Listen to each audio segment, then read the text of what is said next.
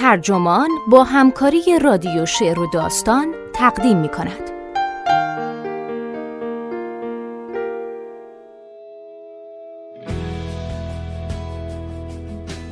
بذارید دوباره حوصله بچه هاتون سر بره.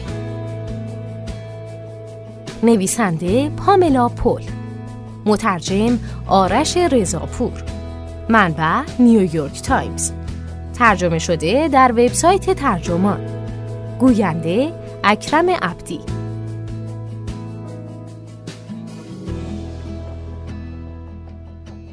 اگه دوروبرتون بچه ای باشه با این موزل به خوبی آشنایید.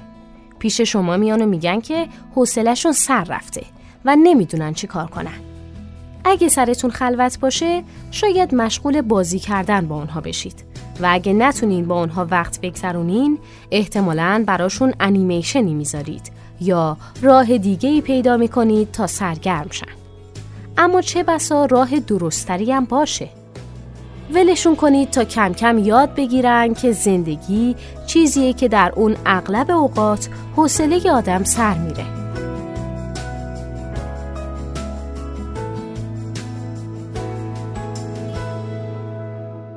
حوصلم سر رفته. این جمله کوتاه اونقدر قدرت داره که پدر و مادرها رو از وحشت، آزردگی خاطر و عذاب وجدان لبریز کنه. اگه حوصله کسی سر رفته باشه، حتما فرد دیگه‌ای در آموزش، قنابخشی یا سرگرم کردنش کوتاهی کرده.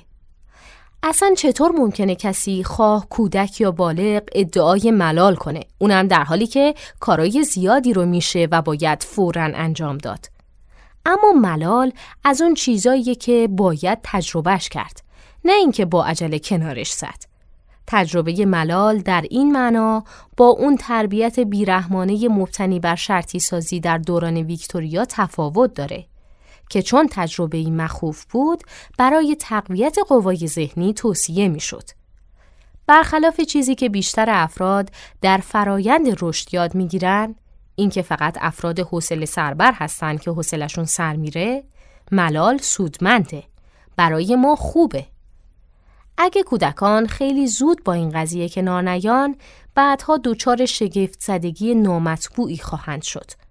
قبول کنیم که مدرسه می‌تونه جای خسته کننده ای باشه و واقعیت اینه که معلمان وظیفه ندارن به همون ترتیبی که آموزش میدن کودکان رو سرگرم هم بکنن.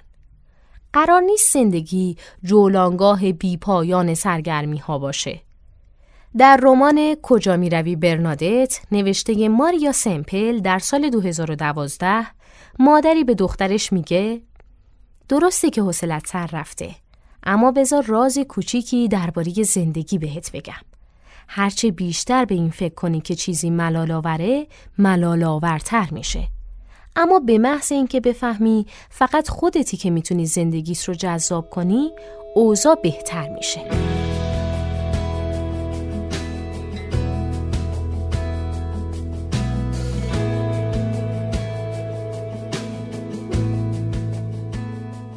قبلا مردم پذیرفته بودند که ملال بخش بزرگی از زندگیه.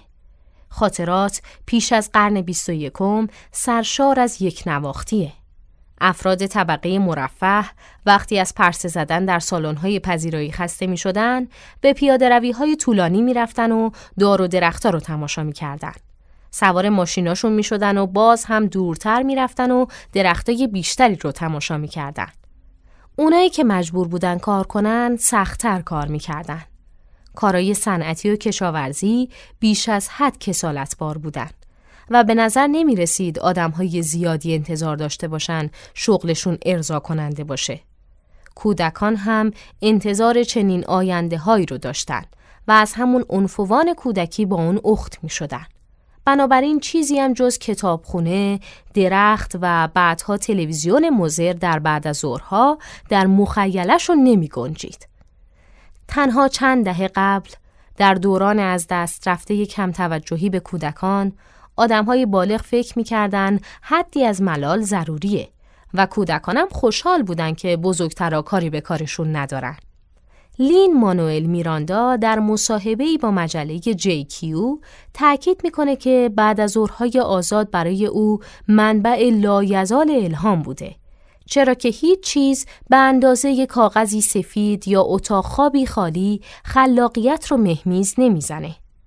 امروزه قرار دادن کودکان در چنین انفعالی مثل اهمال والدین در انجام وظایفشون دیده میشه. کلیر کین میلر در مقاله‌ای به نام شقاوت والدین مدرن که در نشریه تایمز منتشر شد و بسیار مورد توجه قرار گرفت به مطالعه جدیدی ارجا میده که بر اساس اون والدین صرف نظر از طبقه، درآمد یا نژاد معتقد بودند کودکانی که در ساعات بعد از مدرسه حوصله‌شون سر میره باید در کلاس‌های فوق برنامه ثبت نام بشن. و والدینی که مشغله دارن هم باید در صورتی که کودکان از اونها درخواست کنن تمام کارهاشون رو متوقف کرده و به اونها توجه کنن. تک تک لحظات باید بهینه و بیشینه شده و به سمت هدفی مشخص پیش برن. امروزه بچه ها زمانی که والدین دست از سرشون برداشته باشن با وسایل دیجیتالشون به حال خودشون رها میشن. والدین برای یک مسافرت طولانی با ماشین یا هواپیما جوری برنامه ریزی می‌کنن که انگار جنرال های ارتشن و دارن نقشه یک منور زمینی پیچیده رو میریزن. کدوم فیلم رو با آیپد ببینیم؟ بهتر نیست یه پادکست خانوادگی درست کنیم؟ الان وقت مناسبیه که اجازه بدیم بچه ها تو صندلی عقب اونقدر فورتنایت بازی کنن تا مخشون تاب برداره؟ وقتی در دهه هفتاد کودکان در راه بازگشت حوصلشون سر می‌رفت والدین چیکار می‌کردن؟ هیچی. اجازه می‌دادن بوی بنزین خفشون کنه. خواهر و برادراشون رو عذاب بدن. و چون کمربند ایمنی واقعا کارایی نداشت میذاشتن بچه ها با کمربند شکسته بازی کنن. اون روزا اگه از ملال شکایت می‌کردید احتمالا چنین جوابی میشنیدید. برو بیرون یا حتی بدتر اتاق تو مرتب کن. سرگرم کننده بود؟ نه. کمک کننده بود؟ بله.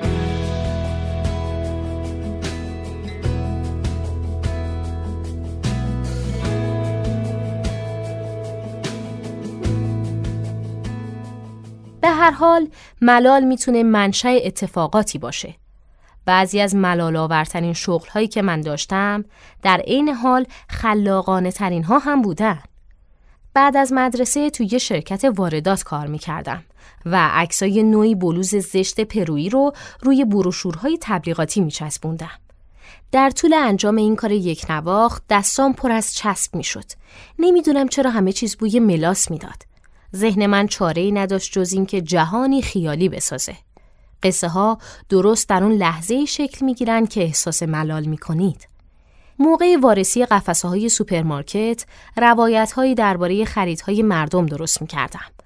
مرد در ساعت نه شب بادمجان و یک بسته ششتایی آبجو می‌خره. پرفروشترین محصول کدومه و مردم کدوم محصولات رو بدون برنامه قبلی می‌خرن؟ معلم کلاس پنجمم از اینکه هر هفته موقع خرید بیسکویت کره تماشاش می‌کنم چه احساسی داره؟ به محض اینکه با اثرات بی‌حس کننده ملال اخت شید خودتون رو در مسیر اکتشاف پیدا می کنید. یک نواختی باعث ظهور تفاوت‌های جزئی بین درختها و بین اون بلوزها میشه. به همین دلیله که ایده های خوب زیر دوش حمام به سراغ آدم میان. یعنی وقتی اسیر فعالیتی پیش پا افتاده هستید. چرا که درست همون زمانه که به ذهنتون اجازه می‌دید پرسه بزن و خودتونم به دنبالش روانه میشید. تردیدی نیست که خود ملال در واقع اهمیتی نداره بلکه مهم نگرشیه که به اون داریم. زمانی که فرد به نقطه فروپاشی می‌رسه ملال بهش یاد میده چگونه واکنشی سازنده نشون بده چگونه وضعیت رو تغییر بده اما مادامی که به عادت خارش مردن ملال چسبیده باشیم چنین چیزی رو یاد نخواهیم گرفت. این به اون معنا نیست که مثل نویل در داستان بچه های گشلی کرامپ پیوسته از یک نواختی طاقت فرسا رنج ببریم. بلکه به این معناست که یاد بگیریم چطور بر اون فائق بشیم. چنین چیزی ممکنه به چند شکل نمود پیدا کنه. شاید به خلوت خودتون برید و از زمان برای اندیشیدن استفاده کنید. ممکنه کتابی بخونید یا به شغلی بهتر فکر کنید. ملال به پرواز خیال منتهی میشه و در نهایت خیشتنداری و تدبیر رو به ارمغان میاره. توانایی مدیریت کردن ملال به طرز شگفتانگیزی با توانایی تمرکز و خودگردانی هم بسته است. نتایج پژوهشی نشون داده که افراد مبتلا به اختلالات توجه بیشتر مستعد ملال هستند. جای تعجب نیست که در این جهان موافق مهیج چیزی که در ابتدا فریبنده به نظر می رسید دیگه اونطور نباشه و چیزی که زمانی سرگرم کننده بود حالا کسالتبار به نظر بیاد.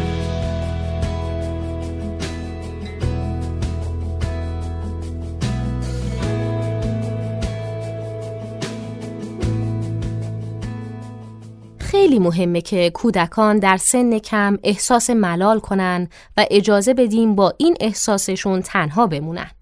به جای اینکه این موضوع رو مثل مشکلی ببینیم که باید به کمک بزرگترها حل بشه، بهتر اجازه بدیم خود کودکان با اون دست و پنجه نرم کنن. ما دیگه بچه هامونو اینطور تربیت نمی کنیم.